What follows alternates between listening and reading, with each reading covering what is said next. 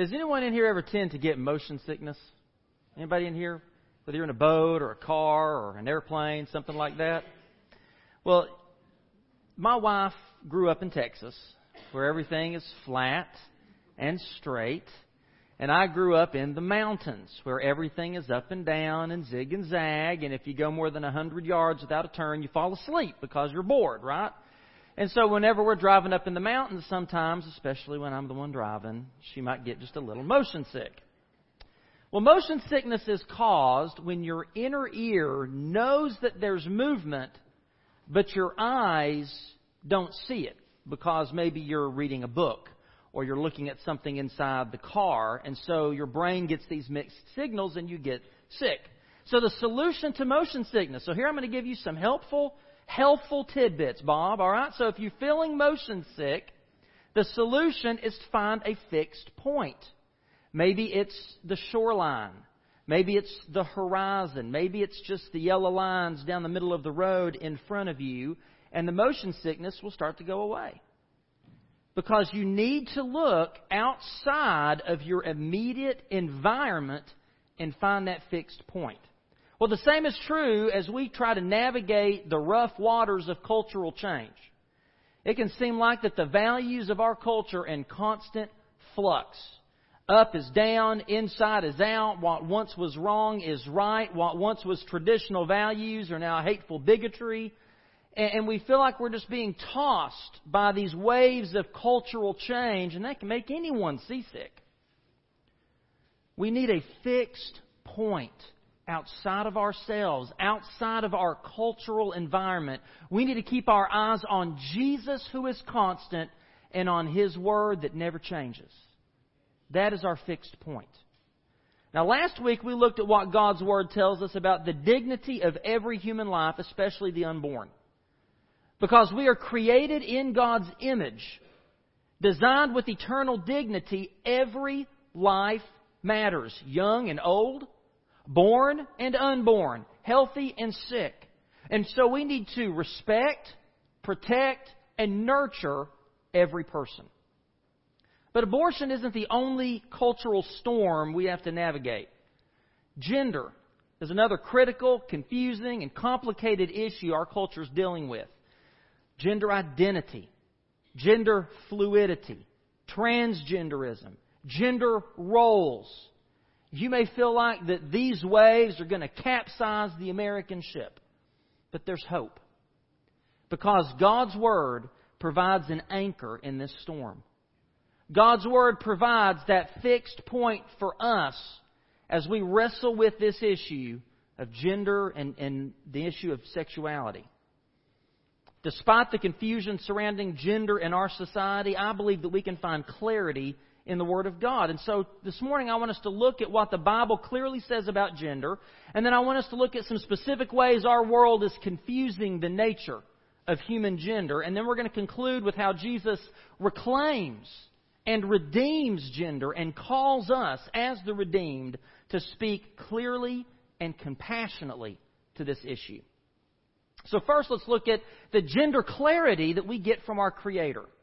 And a few points I want to share. One is that your gender is a gift from God. Look with me at Genesis chapter 1. That's the beginning right there of your Bible, for if you need help with that. I don't know the page number in the, in the Pew Bible, but it's probably right after the table of contents. Genesis 1, beginning in verse 26. Then God said, let us make man in our image, in our likeness, and let them rule over the fish of the sea, the birds of the air, over the livestock, over all the earth, and over all the creatures that move along the ground. So God created man in his own image. In the image of God, he created him, male and female, he created them. From the beginning, God designed most living creatures to reproduce sexually, which requires male and female members of the species. For human beings, created in the image of God, our maleness and femaleness serve more than just that reproductive purpose. It is a gift that God gave you before you were even born. In the womb, God knew you. And He was knitting you together as a unique, beautiful, one of a kind person. And part of that is your gender. It's part of what makes you who you are. In human beings, each cell, each cell in your body contains 23 pairs of chromosomes for a total of 46 chromosomes. This is your genetic code. 22 of these 23 pairs are called autosomes because they look the same. Whether you're a man or a woman, those 22 are the same. But the 23rd pair are the sex chromosomes. And they differ between male and female.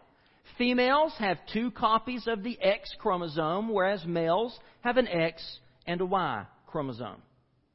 So the moment you were conceived, God wove together that double helix of your one of a kind DNA that helps to, to make you who you are. It contains the blueprint, the genetic code to help you look the way you look and, and to some respects even act the way you act. And there's so much about who we are that God weaves together in that strand of, of DNA. And it's amazing if you look at that double helix of DNA and you think of what the psalmist said in Psalm 139 that we focused on last week that God knits and weaves us together in the womb. Being male and female is a gift from God. He gave you your gender for a specific purpose and for an ultimate purpose, and that ultimate purpose is to His glory. And so that's the second point I want to make about this, is that your gender gives glory to God. Look back with me at Genesis chapter 1, verses 26 and 27 again. We are made in God's image. It says in verse 26, after His likeness, and then it comes down in 27 and it explains what that means. We are created in God's image, after His likeness, male and female. Now, have you ever stopped to wonder what exactly is the image of God? Does that mean that God looks like me? Thank goodness, no. Yeah, I heard that. No, that's not what that means. So what does it mean that we are in the image of God? Well, Paul tells us in Colossians 1:15 that Jesus Christ is the image of the invisible God. Therefore, the image of God is Jesus Christ. So to be in God's image is to live, act, and love like Christ. You want to know what the image of God is? Look at Jesus. That's our model. That's who we should emulate and strive to be. However, an additional aspect of God's image is this male and femaleness. Now, let me explain. The us that created man and woman, when it says, let us make man, who's the us? Who's God t- talking to? Well, it's the triune God. It's God the Father, God the Son, and God the Holy Spirit. And the Trinity is both oneness and diversity at the same time.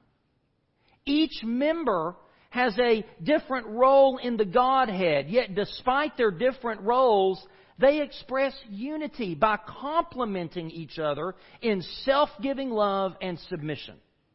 And we see this. We see this in creation. In creation, the Father wills it, the Son, the Word of God, speaks it, and the Holy Spirit accomplishes it we see all three members of the Trinity at work in creation. In God's great redemptive plan, the Father sins, the Son goes, and the Holy Spirit motivates and empowers both Jesus' ministry and the church's mission. The Trinity is fully involved in both creation and redemption. So a, a unisex creation would not represent the image of God. Now, when we look at the creation story, God makes pairs of different but complementary things that are designed to work together. We see heaven and earth, darkness and light. We see uh, plants and animals, sea and land, God and humanity. Unity in diversity, it's woven throughout all of God's creation. God designed a world where unlike things have to unite and create dynamic wholes which just generate more and more life and diversity and beauty. And at the pinnacle of creation, you have man and woman. And we have especially unique, non interchangeable qualities that can see and do things the other cannot. There are so many things my wife sees I don't see. So many things she can do that I cannot do. And so, in this way, we are created in the image of God because God expresses His unity through diversity, and He created us as male and female for the same purpose to express unity through diversity, through complementing one another, not competing with one another, not copying one another, through mutual submission, not sameness. And so, gender gives glory to God. Look at Genesis 2, verse 24.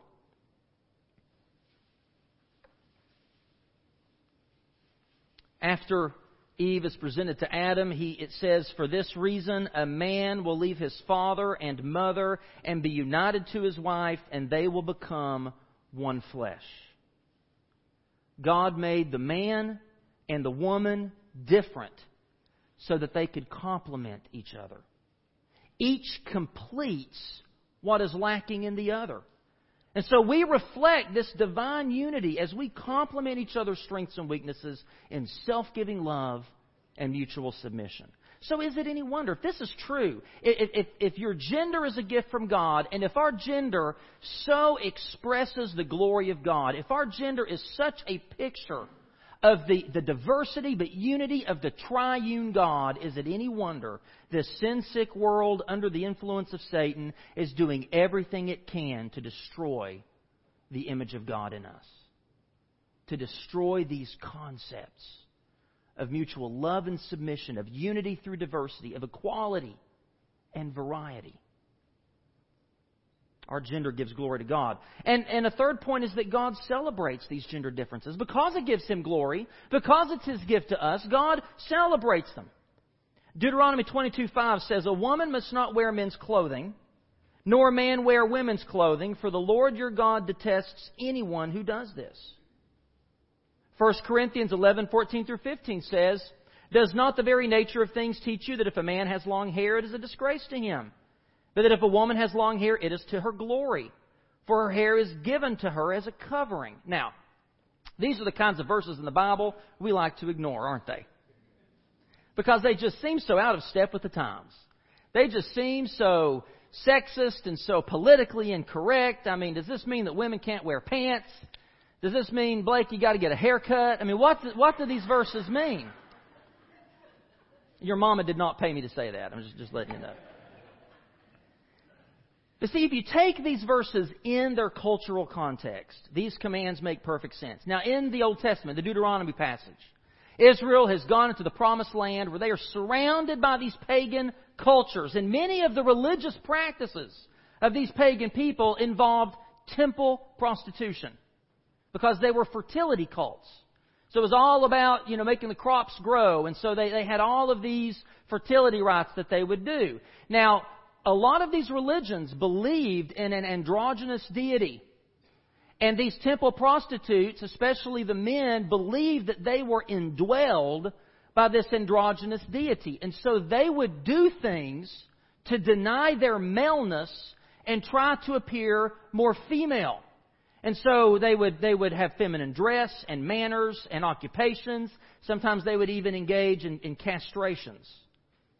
Now, obviously, God detested these pagan rituals and this idol worship. Obviously. Because we're to have no other gods before Him. We're not to make any graven image. But He also detested the rejection of their God given gender. In the Corinthians passage, Paul was writing to a culture where women wore head coverings to show their marital status. And Paul is addressing women in that church who were shaming their husbands by not covering their heads. Imagine today. If a man's wife refused to wear a wedding ring out in public as a way to signal to others, hey, I'm available. That would be such a dishonor and a disrespect to that husband. So Paul is telling these women that they should not take lightly the power their words and actions have to either be their husband's glory or their husband's shame. That's what those verses are referring to.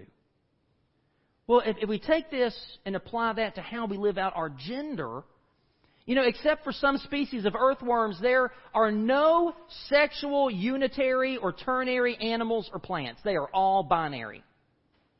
And in every species, the male and the female have different roles, different functions. And these distinctions between men and women are God's gracious gifts to be celebrated. Not burdens to be shed, not, not some sort of social construct to be rebelled against. Our gender differences matter to God. He declared them very good. So they should matter to us, and we should recognize them as the good gifts they are. Now, let's not fool ourselves into thinking that only those in the LGBTQ community are guilty of rebelling against God's design for gender. Because they're not. Men, we rebel by being too passive in our families, in our church. You know, I'm working with the committee on committees, and it's amazing that, that there are more women that serve on our committees than men. We have more women that are teaching and working in this church than men. Men, we're being too passive in our church. We're too passive in our community. And so we're rebelling. And we're rebelling by being too aggressive and domineering with our wives, or our children, or our coworkers. Women. Maybe you find yourself rebelling against your differences by seeking from men the approval and validation that you only can receive from God. Maybe it's by trying to live up to some unattainable perfect ideal or by resenting the authority of others. We all need to examine, confess, and repent of the ways in which we fail to live out our gender as God intends. All of us do. Fourth point God equips us to flourish in our gender. God celebrates the gender differences. He wants us to live out those gender differences, and so God instructs us in how to live out those gender differences. What does it mean to be a man or a woman? How are we to live as godly men and women so that God's image can flourish within us? Look back at Genesis chapter 1, this time verse 28. Here we see God's mandate to humanity to all people as male and female. God blessed them. So he's talking about Adam and Eve. God blessed them and said to them, so this is the mandate to all of us in this room. Be fruitful and increase in number, fill the earth and subdue it, rule over the fish of the sea and the birds of the air, and over every living creature that moves on the ground. This is to every member of the human species. But if we look at Genesis 2:15, we see how the man, how Adam is to fulfill his part in this mandate. Look at chapter 2, verse 15. The Lord God took the man, put him in the Garden of Eden to work it and take care of it. Adam is told to work and keep the garden. Now, Matt Chandler, in his book, uh, God's Beautiful Design, says this God's beautiful design for manhood is the establishment of an environment for flourishing. So, guys, there's your job description as men. We're to establish an environment for flourishing. And just like Adam was, every man is placed on this planet in a garden and given the opportunity and responsibility to cultivate a flourishing environment for their children, their wives, their friends, their church, their community, for all of God's creation. So, men, what is your garden that God has given you to cultivate? Well, I think it starts in your marriage. It goes to your family. It's your place of work. It's your community. It's your church. It's your small group.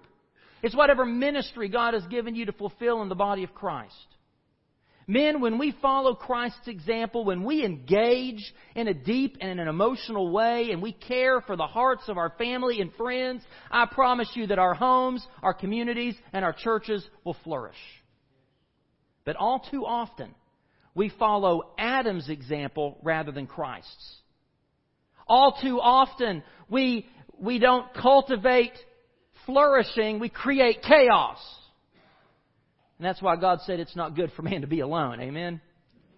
Come on, man, let's own up to it. We create chaos. So, what then does it mean to be a woman?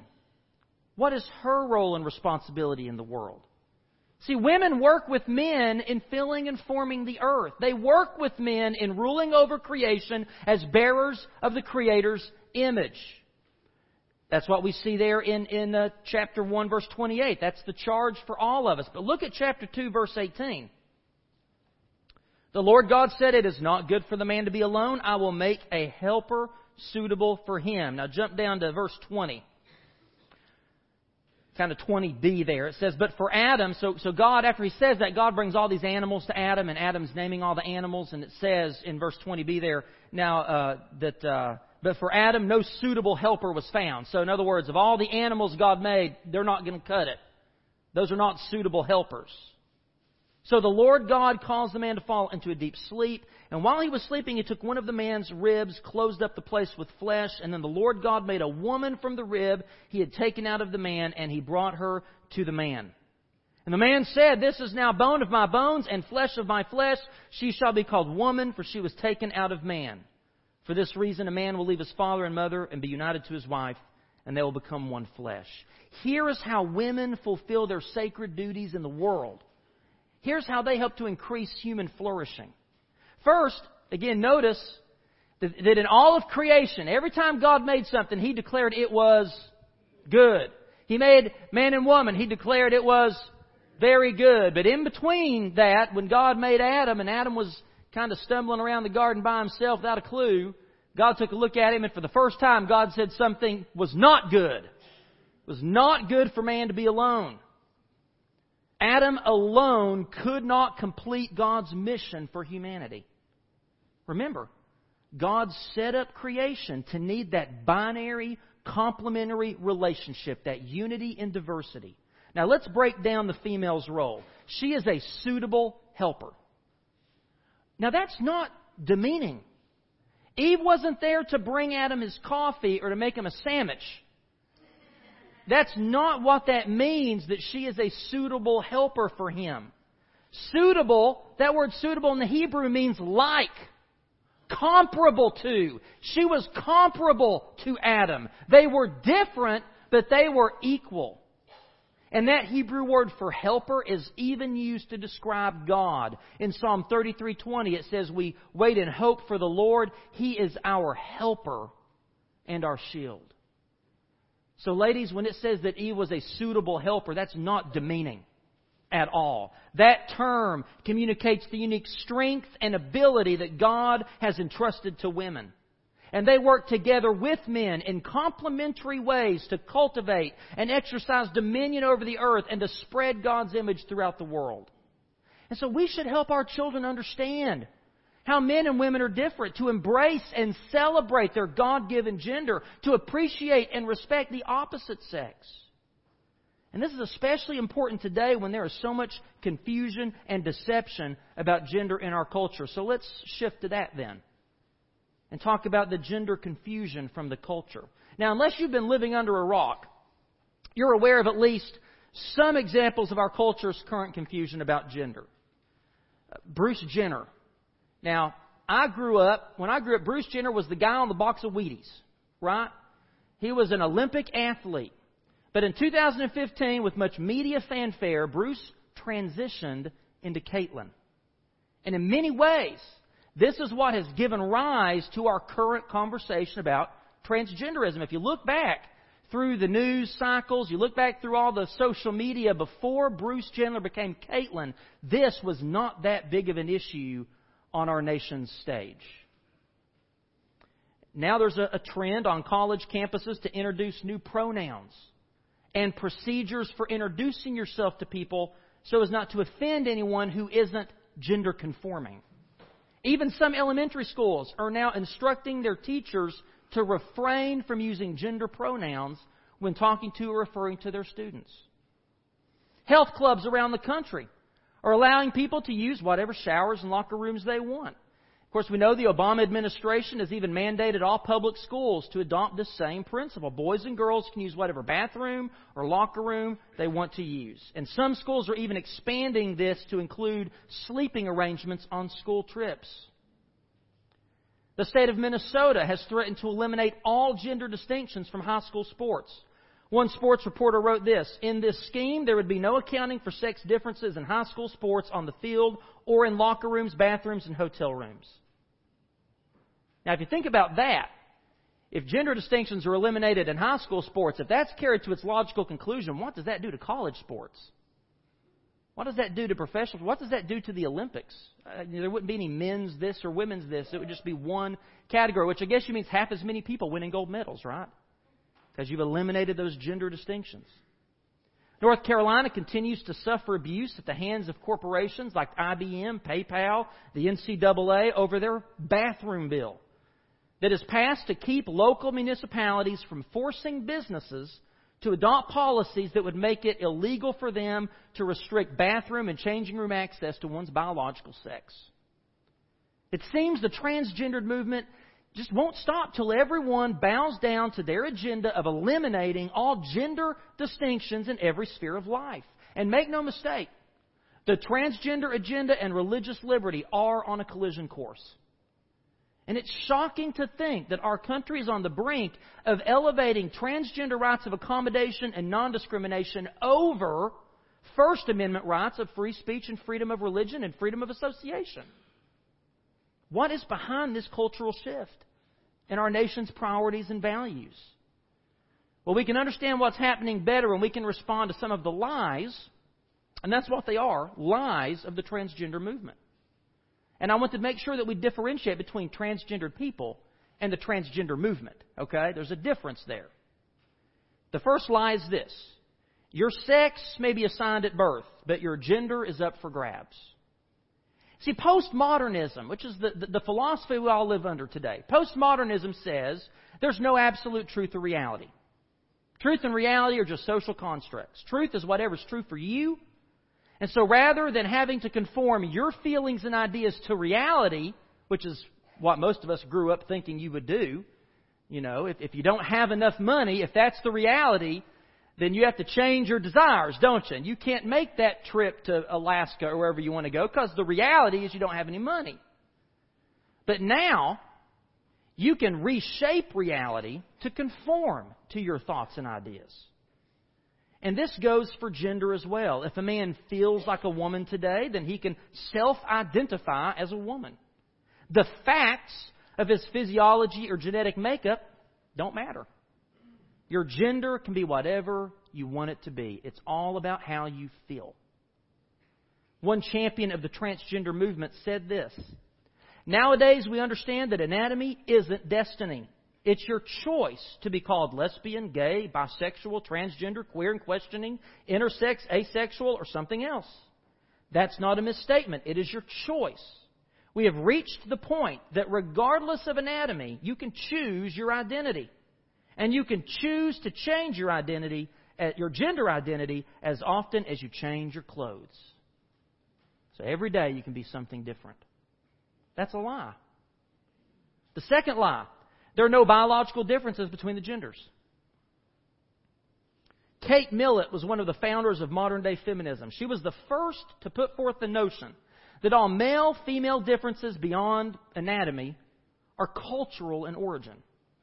In other words, there are no social, psychological, emotional, or mental differences that are inherent, inherent between men and women.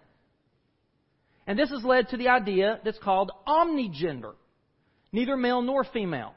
And proponents of this way of thinking want to eliminate all references to gender distinctions on your driver's license, on your birth certificates. They've already been eliminated in McDuffie County on your marriage license. There's no husband and wife anymore on that marriage license anymore. It's just two names. In sports, this way, everyone is free to declare and change their gender preferences at will. Remember, I talked about the Minnesota State High School. Well, well, they have proposed, the Minnesota State High School League has proposed this. It is important for policymakers to understand that transgender girls, and then they specify who are assigned a male gender at birth. You see, so the, the assumption isn't that you are just born a male, you are assigned that at birth. It says they're not boys. So, so it's, it's important to understand that transgender girls who were born boys are not boys. Their consistent and affirmed gender identity as girls is as deep seated as the gender identity of non transgender girls. The belief that transgender girls are not real girls is sometimes expressed as a concern that allowing transgender girls, meaning boys, to compete on girls' teams displaces opportunities for real girls to participate. Don't you love how they put real girls in quotation marks? So here's the translation of this statement No one is born a boy or girl. That's not real.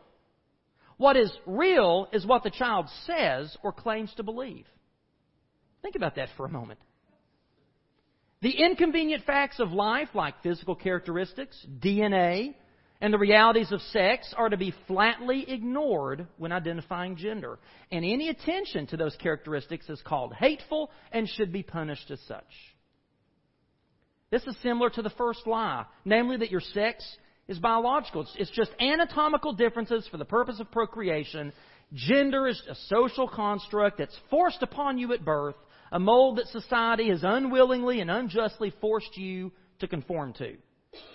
And if that's true, if that's an injustice, then what's the just thing to do? Is to change your gender. Well, let me share some truth. The truth is, biological sex does determine gender. And this is good news. Think for just a moment of all the confused and hurting people out there.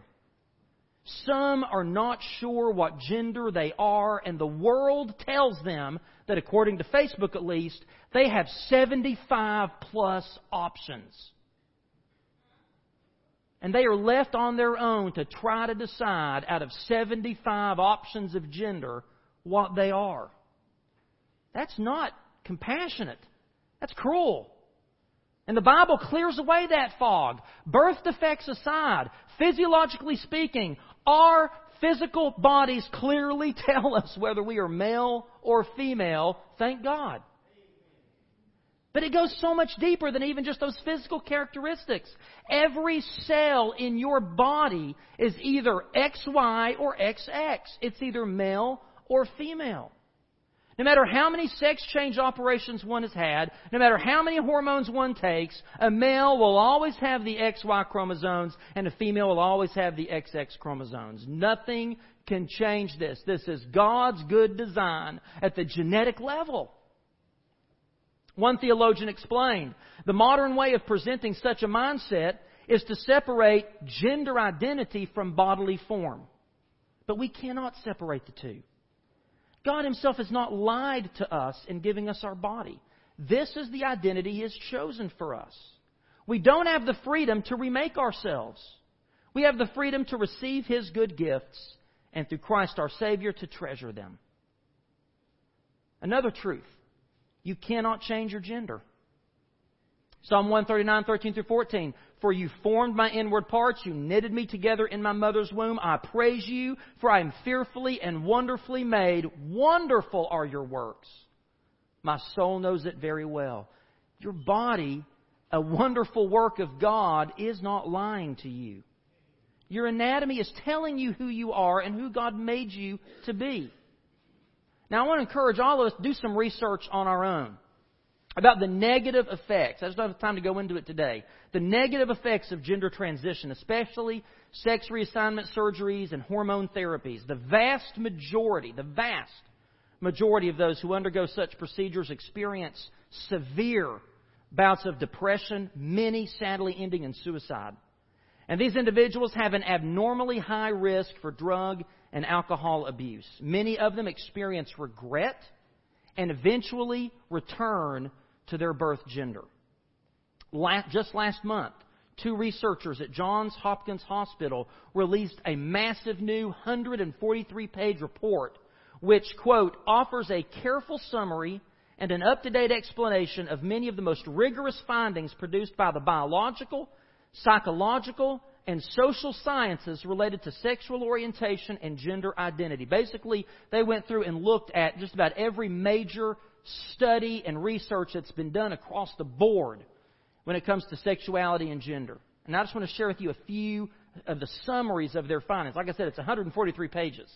Here's a few of them. The current studies on associations between brain structure and transgender identity are small, methodologically limited, inconclusive, and sometimes contradictory. There is no evidence that gender identity is an innate, fixed property of human beings that is independent of biological sex. In other words, a man trapped in a woman's body. There's no evidence for that. The consensus of scientific evidence overwhelmingly supports the proposition that a physically and developmentally normal boy or girl is indeed what he or she appears to be at birth. The overwhelming evidence. Gender dysphoria, which is, which is a, an actual psychological disease. It's a sense of incongruence between one's biological sex and one's gender, accompanied by clinically significant distress or impairment, is sometimes treated in adults by hormones or surgery, but there is little evidence that these therapeutic interventions have any psychological benefit. In other words, it doesn't change that mental distress they have. They still feel like they somehow are not in the right body. Uh, people who suffer from anorexia or bulimia have the same sort of an issue. It's a dysphoria. They may be skinny, but they think, they feel like they're fat, and so they starve themselves. It's a psychological issue. Only about 0.6% of U.S. adults identify as a gender that does not correspond to their biological sex.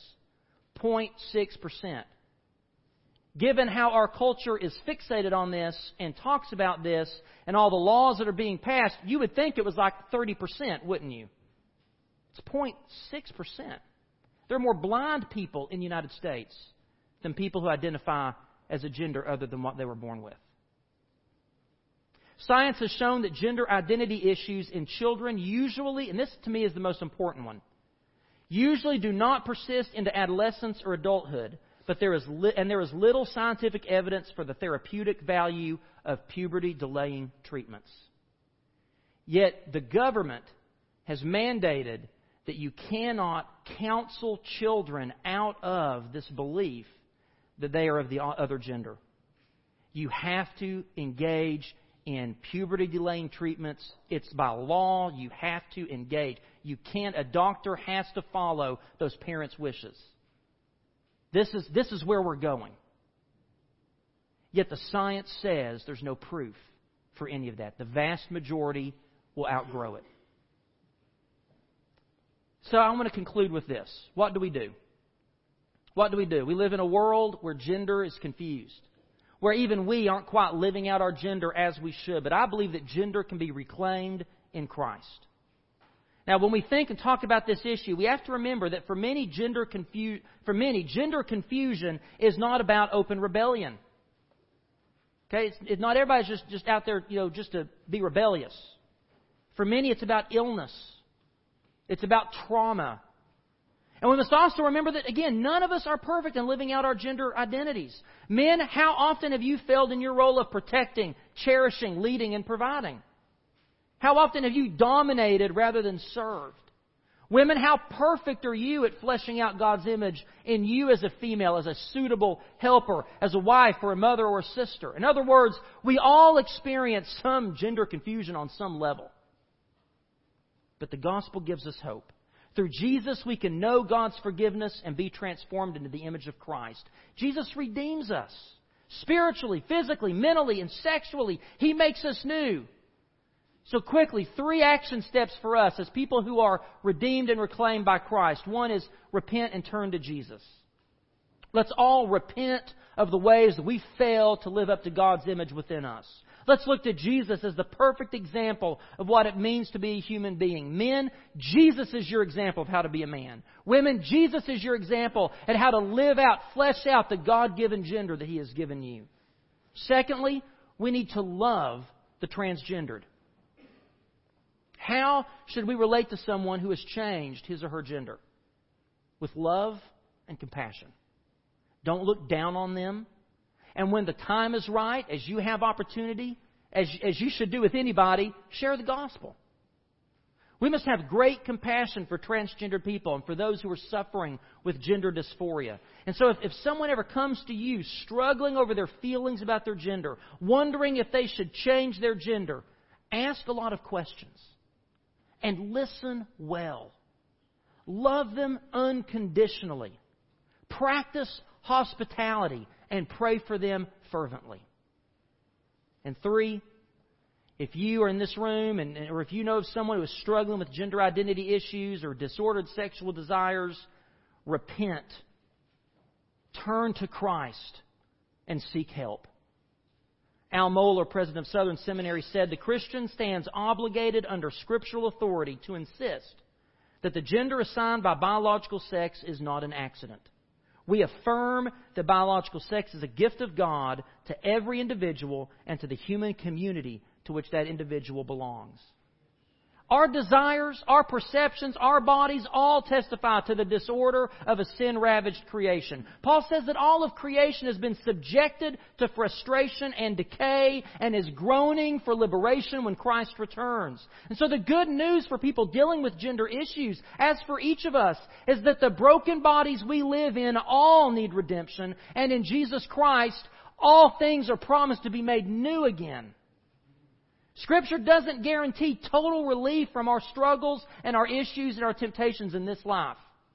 But it does guarantee future resurrection from those desires, perceptions, and flawed bodies that are subject to decay and death.